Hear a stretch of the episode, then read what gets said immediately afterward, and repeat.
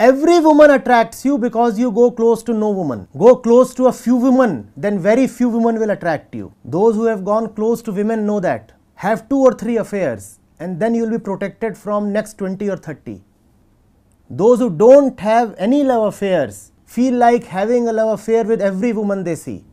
Even if attraction is a trap, to avoid that trap, fall in that trap a few times.